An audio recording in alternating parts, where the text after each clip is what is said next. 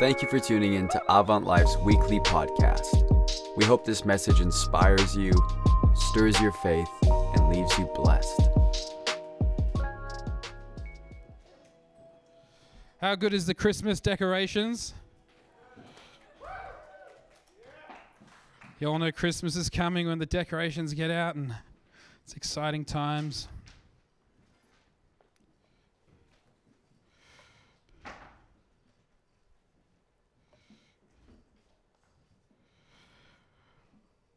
Well, we continue this morning. If you're here with us for the first time, or maybe missed last Sunday, but we began a, uh, a sermon series on legacy, um, and we continue that today with part two. Um, next week, we have our Vision Sunday, uh, where we'll do part three, and then uh, on the 15th of December, we take up our legacy offering, um, which is exciting.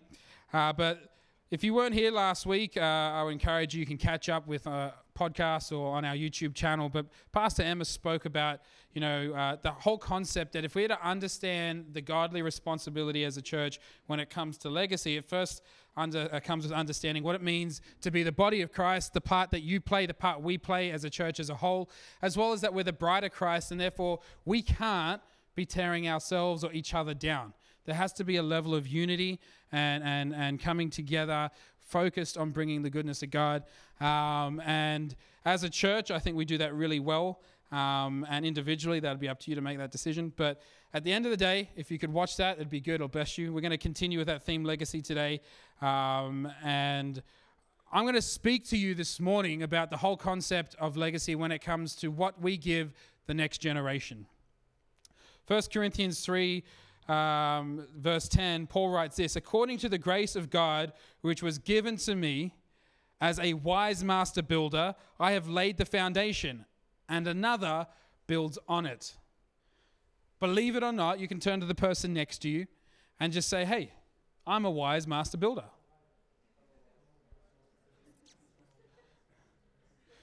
It's always weird when it's odd numbers and stuff, right? You're like, so you might not see yourself as a, a master builder, but at the end of the day, the reality is we're all building something. We're all masters at building something. Look around. Humanity was given one of the greatest gifts, and that was the ability to create, build, and sustain. It was one of our uh, uh, commandments that was given to us to go into all the world and have dominion over it. And we do that. But, but we're building something personally as well. We all build something. And we, we find it inescapable. The Bible clearly tells us Christ comes and says, Hey, you're building something, but right now I want to shift your focus from building selfishly to building eternally. And so this morning we're going to speak about that whole concept of how do we build eternally. And Jesus simply says, and, and, and in his whole life, his message is this concise legacy begins in our heart in relationship with God. So he came to give us relationship with God so that we could carry his legacy in our heart, carry legacy in what we do day to day. The psalmist writes in Psalms 112, verse 1 to 2 How blessed is the man who fears the Lord, who greatly delights in his commandments. His descendants will be mighty on earth, the generation of the upright will be blessed. Legacy starts when we start understanding how we pass on the commandments, and I don't just mean the Ten Commandments, but that God driven, God breathed life to our descendants. And there's a blessing in it. The Bible says that there's a blessing in it, and that the generation of the upright will be blessed. In Ecclesiastes 9, verse, oh, verse uh, chapter 4, verse 9, sorry, the writer says this Two can accomplish more than twice as much as one, for the results can be much better. Now, we all understand that concept of synergy and exponential growth that one person partnered with a healthy second person can achieve not just twice the amount, but multiple times the amount that one can achieve. We all understand this. This is not a, this is not a new concept. And the Bible speaks about this. We always say as a church, we're better together. You can turn to the person next to you with your best Australian accent and say, you know what, mate? We're better together. And if you're an Australian, Try to do it with a Canadian accent.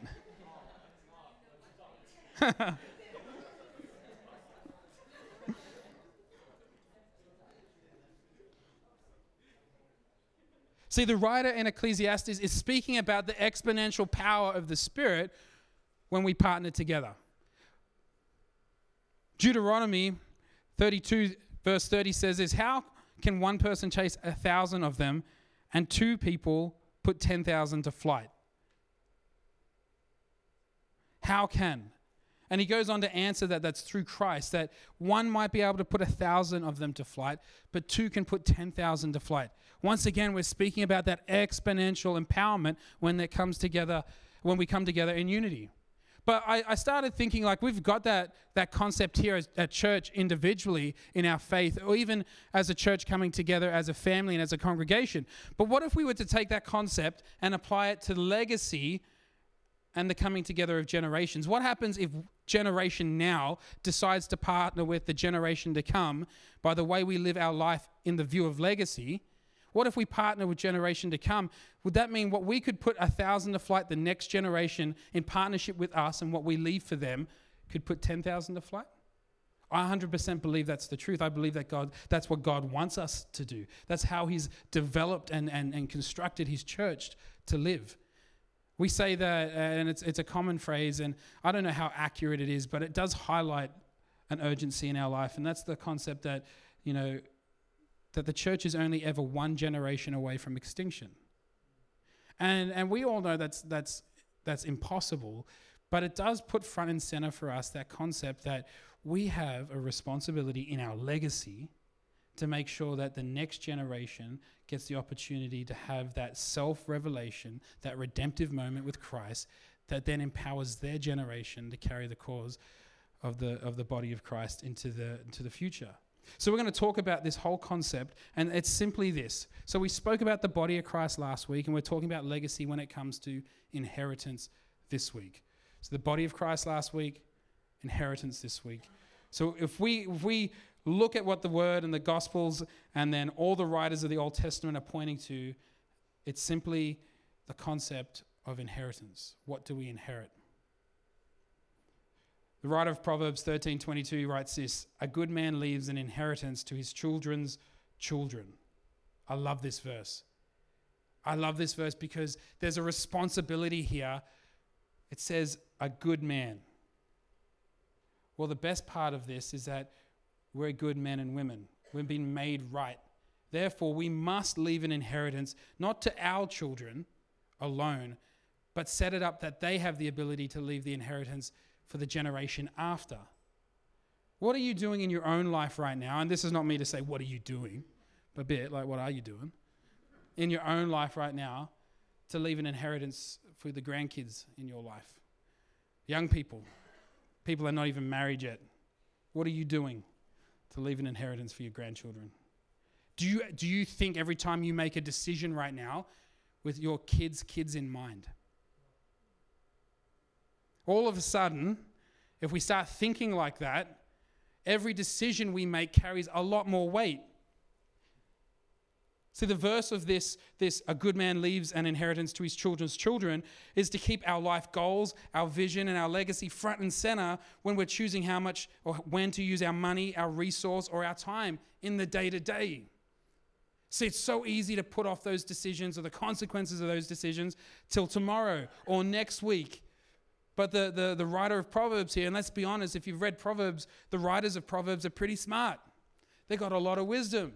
And he's saying that, that we should live our life not tomorrow thinking about our kids and like, let's make decisions tomorrow for our kids or our kids' kids. Today. How do we do that? It's not limited to money.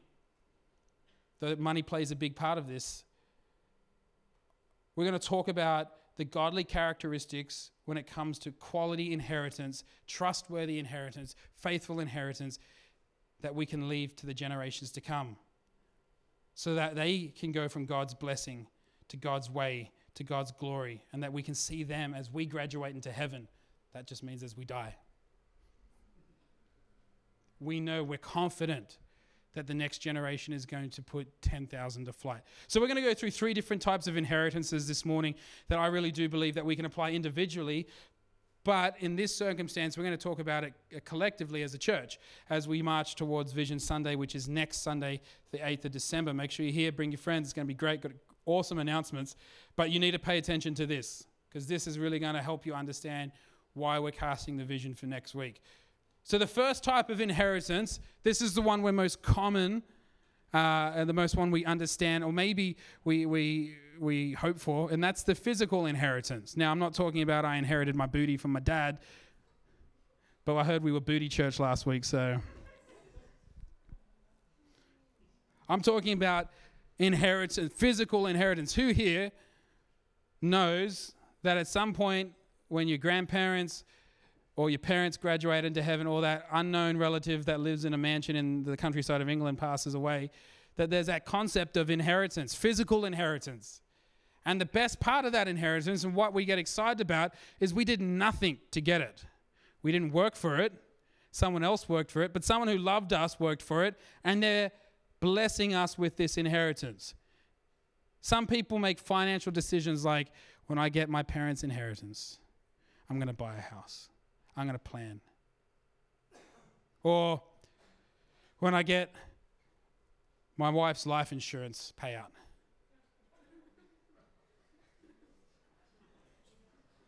As an inheritance, kid.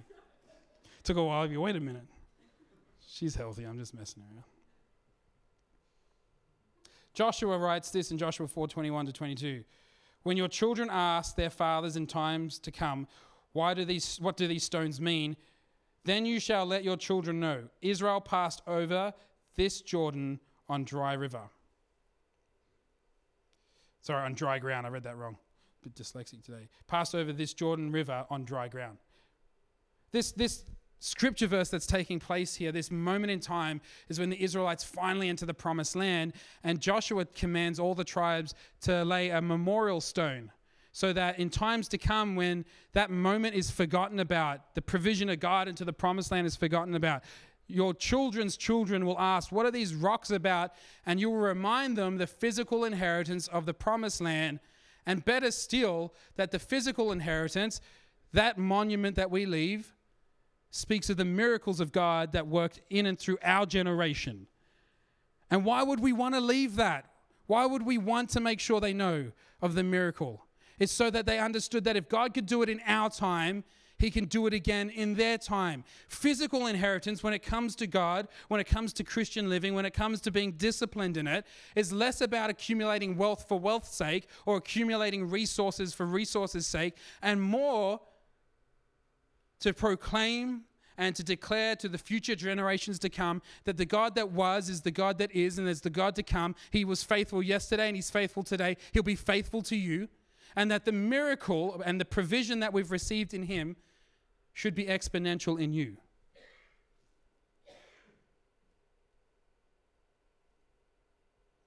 The physical in, uh, inheritance that we leave the next generation is not only meant to further the cause of Christ in their time, but also remind them that we serve this God, that is the God of miracles.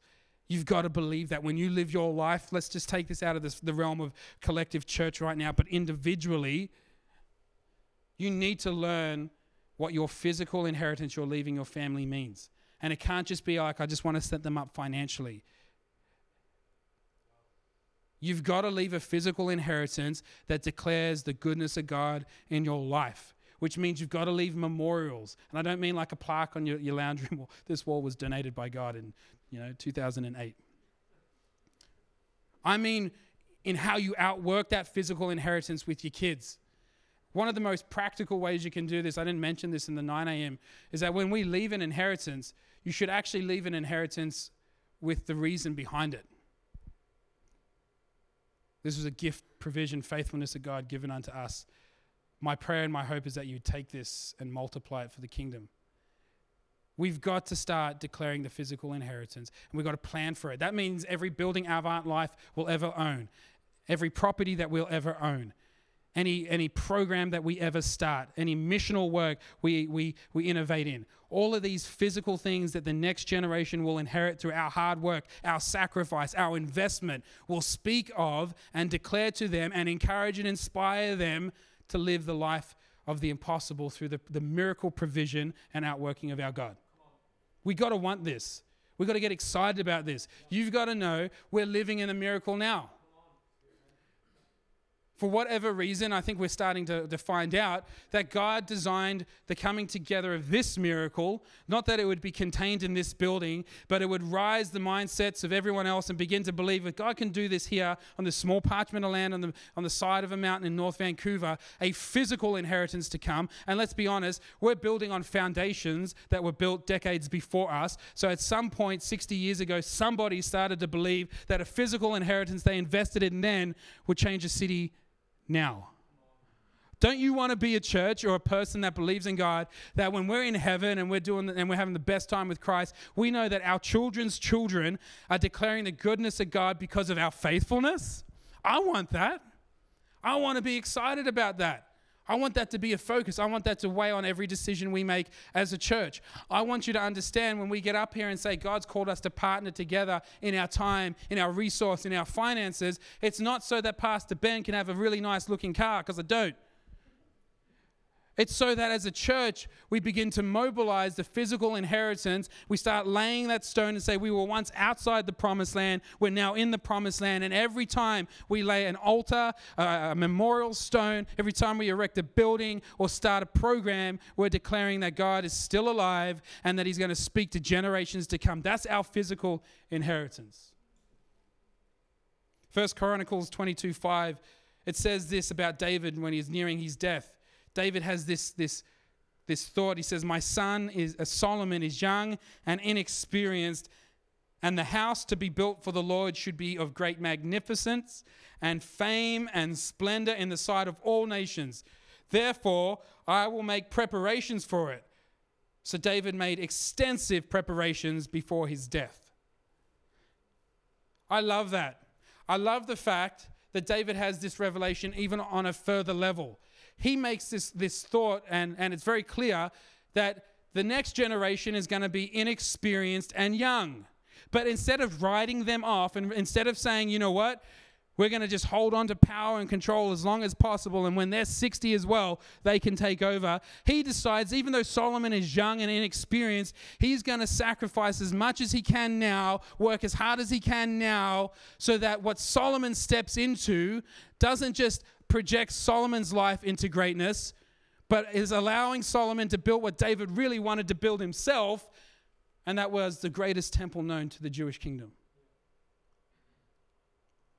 And even though he knew he would never build it himself, it never stopped him, and the age of his son never stopped him from making extensive preparations. Why? Because at the end of the day, and I love it, he says this that the splendor and the fame would be in sight of all the nations. It's still to make God's name glorified, it's still to make his name known. It was the same back thousands of years ago, and it's the same today. Our Life, our job is to make God's name known, and a part of that is how we build a physical inheritance. The second one, the spiritual inheritance. Proverbs 22 6 says this Train a child in the way he should go, and even when he is old, he will not depart from it. Now, the key to this scripture verse is the word train. We must train up a child in the way he should go. Deuteronomy 6 5, verse 7 says this You shall love the Lord your God with all your heart, with all your soul, and with all your might. And these words that I command you today shall be on your heart. You shall teach them diligently to your children and shall talk of them when you sit in your house, and when you walk by the way, and when you lie down, and when you rise. We shall love the Lord your God with all your heart, with all your soul, and all your might. Train up your child in the way he should go, and he, even when he's old, he will not depart from it. You shall love the Lord your God with all your heart, with all your soul, and all your might. If we start realizing what we're meant to be doing, we're meant to be training the generation to love the Lord their God with all their heart, all their soul, and with all their might. This is their spiritual inheritance. I don't want, as a church, for us not to give a spiritual inheritance to the generation to come. I want to make sure that when they are at the age of 22, 23, when I started out in the ministry, that they're further along in their faith walk and their understanding of Scripture and how they perceive God in this world and the authority and power they have than I was at 23. Not because they're super smart or more intelligent than me, but we made a foundation that allowed them to grow quicker and faster and more exp- exponentially. Yeah. So they're, they're, not, they're not pioneering something from scratch because we didn't do our work. They're not resetting the work. We've got to give them a spiritual inheritance. We must position the next generation to receive that inheritance. See, unlike a physical inheritance, which is which is uh, a transfer of money and resource and, and programs, a spiritual inheritance requires us as the current generation to position the next generation to inherit it. Who here at the young age of, say, you know, 10, understood everything about the Lord, about the world, and how, the, the, the how heaven intersects with, with earth, and how we can just uh, have all authority on heaven and earth. And then one day you wake up as a 10 year old and go, I'm going to do that now. I figured it all out. It's all good. I'm just going to be I'm just going to be saved and live a life of power. That doesn't happen. We didn't do that. Somebody came alongside us and discipled us. Somebody came alongside us and made a way for us to understand. See, I love my kids. I love now that when we go around the dinner table and we pray for dinner, you know, I watch my oldest son Levi, he's nine years old. But when he first started praying, you know, they just pray for the most useless stuff. but you you bear and you grin and you just you deal with it because your hope is that they would watch and see. See, Emma and I would pray. We always pray in front of our kids. We pray with them every morning and we pray with them every night. And when there's a prayer meeting on, we bring them to the prayer meeting. We immerse them in their, their spiritual inheritance.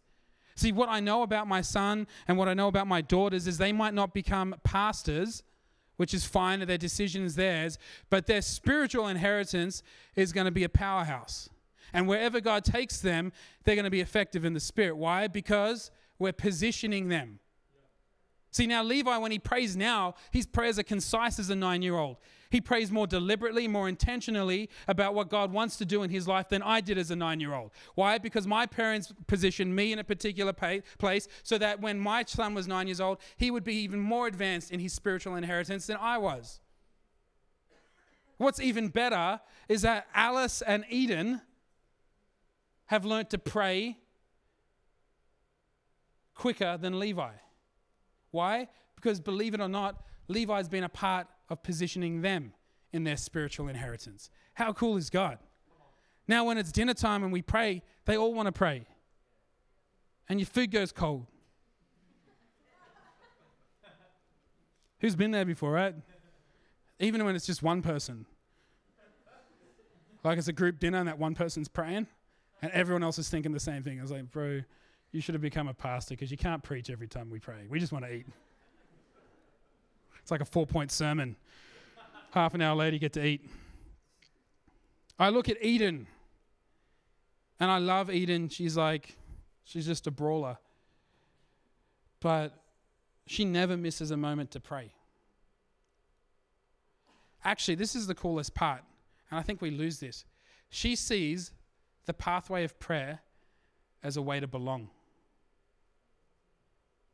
It's a part of who she is, it's her character now. This is, is this spiritual inheritance I'm talking about. 2 Timothy 4, verse 1 to 22. Um, you know, you can read all about it. I'm going to pull a bit out here. And, and, and Paul writes this I charge you in the presence of God and Jesus Christ, who is to judge the living and the dead and by his appearing in his kingdom, preach the word. Be ready in season and out of season. Reprove, rebuke, and exhort with complete patience and teaching. For a time is coming when people will not endure sound teaching. But having itching ears, they will accumulate for themselves teachers to suit their own passions and turn away from listening to the truth and wander off into myths. As for you, always be sober minded, endure suffering, and do the work of an evangelist. Fulfill your ministry. I love this verse. We're living in this world right now that Paul writes about. You don't believe me? Facts and truth mean nothing today. Look around. Look what the, the news argues about. Look what society's arguing about. You can have, let's just take scriptural truth out of the picture. You can have scientific, empirical evidence, fact, unshakable. But if someone emotionally doesn't agree with it, if their feelings don't think, if that is offensive to them, then we just pretend it doesn't exist and we go with our feelings and our emotions. That's why Paul writes. Think about this. He wrote this 2,000 years ago that a time is coming that people will have itchy ears. Just a weird thought. Ever had that itchiness in your ear that you can't scratch? It's like in your ear. Ever had that? And it's like you think by like leaning your head a certain way and like squinching your eyes is going to fix something in your head. I do that all the time. Like, he says we're going to accumulate for themselves teachers to suit their own passions. I live my life talking to people about the existence of God, about the power of Scripture, and I also live my life listening to people who accumulate documents and they accumulate writers and they accumulate philosophers, but only the ones that suit their own passion. They will never accumulate something that will challenge them. We're living in the candy cotton generation. I hear, I hear the older generation all the time frustrated with my generation, the millennial generation. All you guys need is a good world conflict. And I'm like, good world conflict? Is that a thing? Like, it, can you have a world conflict that's good? but I see what they're saying. We need to take this sort of self centered, selfish, what, whatever I feel needs to be the best, don't you dare offend me attitude and we need to toughen it up, give it a little bit of persecution. And we're not talking about Christian persecution, we're just talking about hard life. We live in North Vancouver. You want something, five minutes, you can have it. Am I wrong? But spiritual inheritance doesn't work that way. You can't have spiritual inheritance to the level we want you to have it within five minutes. It takes discipleship. And this is what he's saying. He says that always be sober minded, endure suffering, do the work of an evangelist, fulfill your ministry. The word evangelist that Paul is using here was first coined by the Greeks hundreds of years before Christ. When they had a great victory, they would send out evangelists to their city states. These are cities that were a part of Greek uh, culture. They were part of the Greek, Greek nation, but weren't within the borders of Greece. So they had to send out runners. And they were called evangelists, and their job was simple. Their job was to tell the city states that the battle has been fought, the battle has been won, and their freedom has been secured. That's what the, the voice of an evangelist was meant to do. So when Paul says, do the work of an evangelist, our job is to the generations to come to let them know that the battle has been fought, that the battle has been won, and their freedom has been secured in Jesus. That's their spiritual inheritance. But they're only going to be positioned to inherit it if we disciple them. We've got to disciple them. I don't want to hear young people going around saying, No weapon that is formed against me will succeed, and every tongue that rises against you in judgment will be condemned. Without realizing the spiritual inheritance of that. I don't want a catchphrase generation to succeed us who just throw scripture without spiritual inheritance behind it. It's going to be that moment, and we've read about it in the New Testament when that evil spirit says to those men, Jesus I know, Paul I know, but who are you? Do you know why he does that? Because those men did not receive the spiritual inheritance of authority. And so, we, if we're not careful, will raise a generation that will try to storm gates without that spiritual inheritance, without the revelation of Christ, with catchphrases, great music, good lights, but nothing else. And the enemy will go, Jesus, I know. Paul, I know.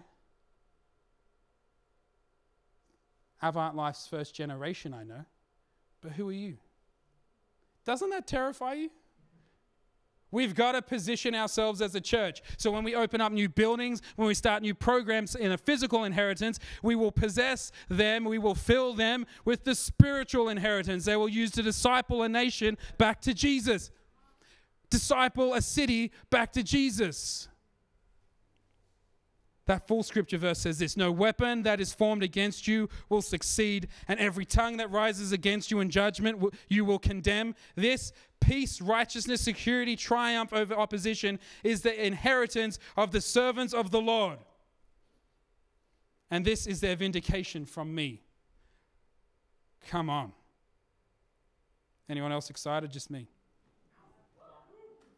You're all just sitting there listening, right? Because I'm reading lots.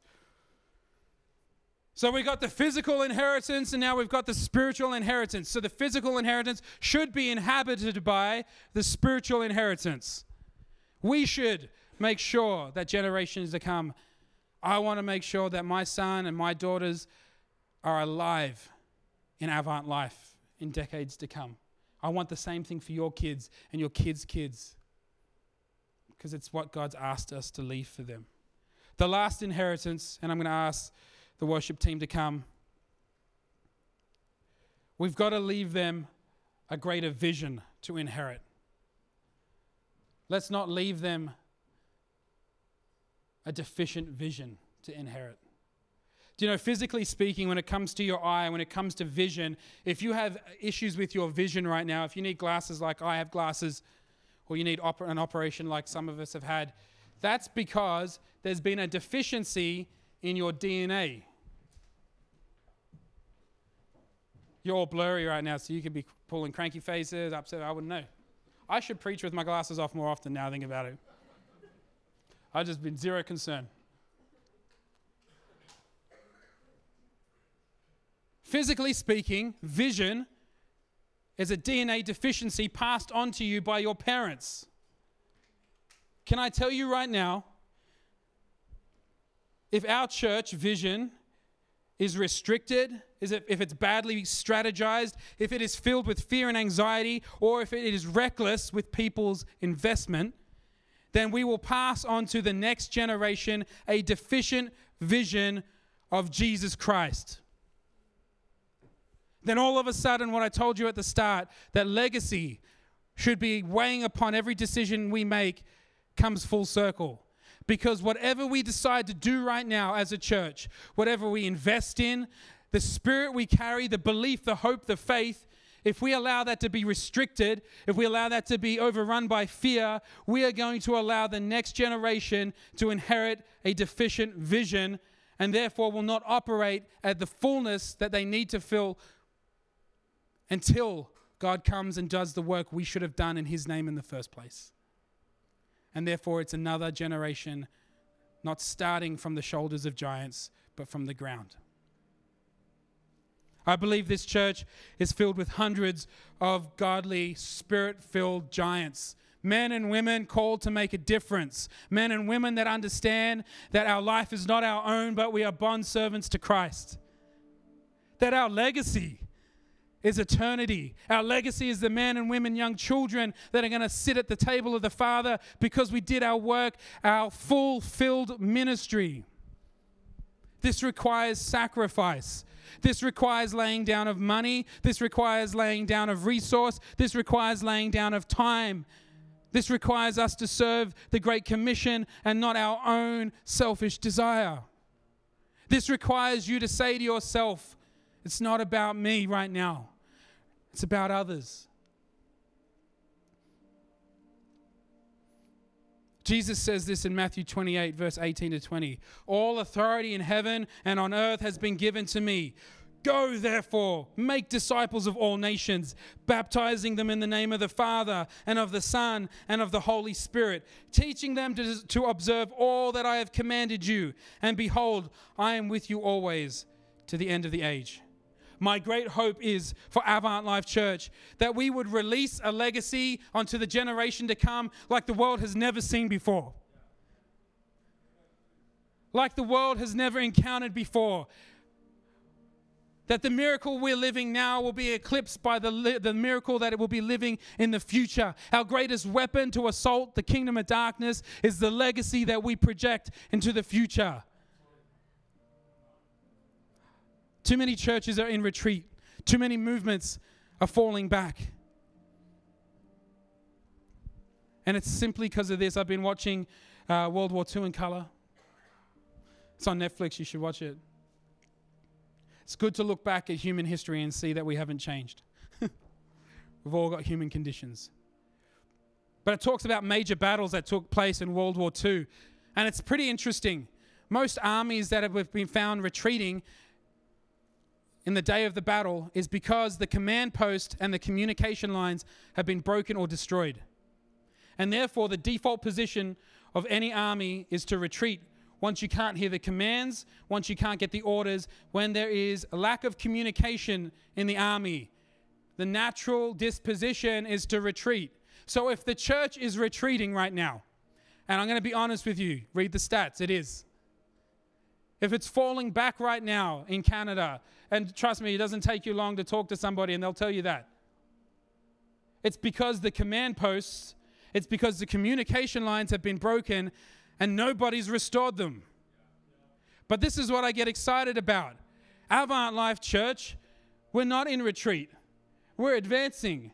We've got clear command posts. We've got clear communication lines. We know what we're doing. We know the vision God's given us. We know our mandate. We know that all authority on heaven and earth is ours because of Jesus Christ and that no weapon formed against us should prosper. We're coming from a position of victory, not a position of retreat. We're advancing each and every day. Look at the lives that have been touched because your simple faith to give, to believe, to pray, to serve, to invest. We're taking back the North Shore one heart at a time, and the enemy says right now that he's not happy, but too, too bad. What is he going to do? The Bible says that we have authority to shake the gates of Hades. We can go to the enemy's camp and take back what he took from us. I don't know about you, but I don't want to just pretend to say that. We're doing it as a church. And if you haven't had that moment yet, well, guess what? The inheritance that God's poured out on Avant Life is exactly that. So you're struggling at work. Well, guess what? Stop retreating. Stop holding back. Turn to the word, turn to the command post, get your instructions, give it to the enemy. Emma shared a quote last week that Benjamin Franklin said. Am I correct, Emma?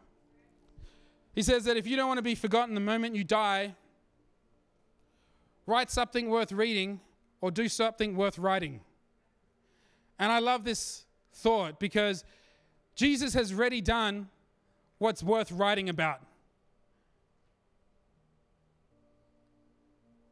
So let's start doing something worth reading. Let's start living that life. The word's been given to us. We don't have to write that portion, we have to live this portion. Would you stand with me, church? We have Vision Sunday coming up next week. It's not to be missed, trust me. We're casting a big vision. God is on the move. We're marching. Avant Life is stepping into its calling, a great influencer on the North Shore. If you haven't heard it already, you just talk to anyone. Trust me, this community knows what Avant Life is. The neighborhood knows who we are. The church knows who we are. Many people look to our church, and this is not me patting ourselves on the back, it's to encourage you this. Many churches look to our church in hope, knowing that if God can do it here, He can do it anywhere. We're going to leave a great physical inheritance. God knows we're going to leave an amazing spiritual inheritance. But Avant Life, our bread and butter, has always been our great vision the unbelievable. We're the men and women that believed that you could build bridges across massive chasms. That's in our DNA. We're, we're men and, and women that believe that what looked impossible becomes possible. We're men and women who, who know that if we dream big, if we work hard and we invest we can achieve what only we have dreamt about or the generations before us have dreamt about. I'm not going to wait for another generation. It's not going to pass me by. I'm going to overturn every, every rock. I'm going to raise uh, hell and heaven in this place to believe that God is on the move. Every chair is going to be filled. Every building that we can get our hands on to, pro- to proclaim the goodness of God, we'll do it. We'll make it happen. Church, we're advancing. And so as we as we worship now and take some time, I do believe he wants you to hold that vision in your heart right now. That's your inheritance. We get to live it now. But we're victory. We are victory. When people see Avant Life, they will see Christ, which means they see victory. We're victorious in all that we do. If you haven't had that moment yet, God's coming for you. He's here. Jesus is present. He wants to turn you inside out. He wants to, he wants to make you the head and not the tail. He wants to make sure that you live your full filled ministry, your purpose calling. You ready to worship? We hope you enjoyed this message. We would love you to subscribe to our weekly podcast. Other ways you can connect with Avant Life is through YouTube, Instagram, and Facebook. Or check out our website at avantlifechurch.com.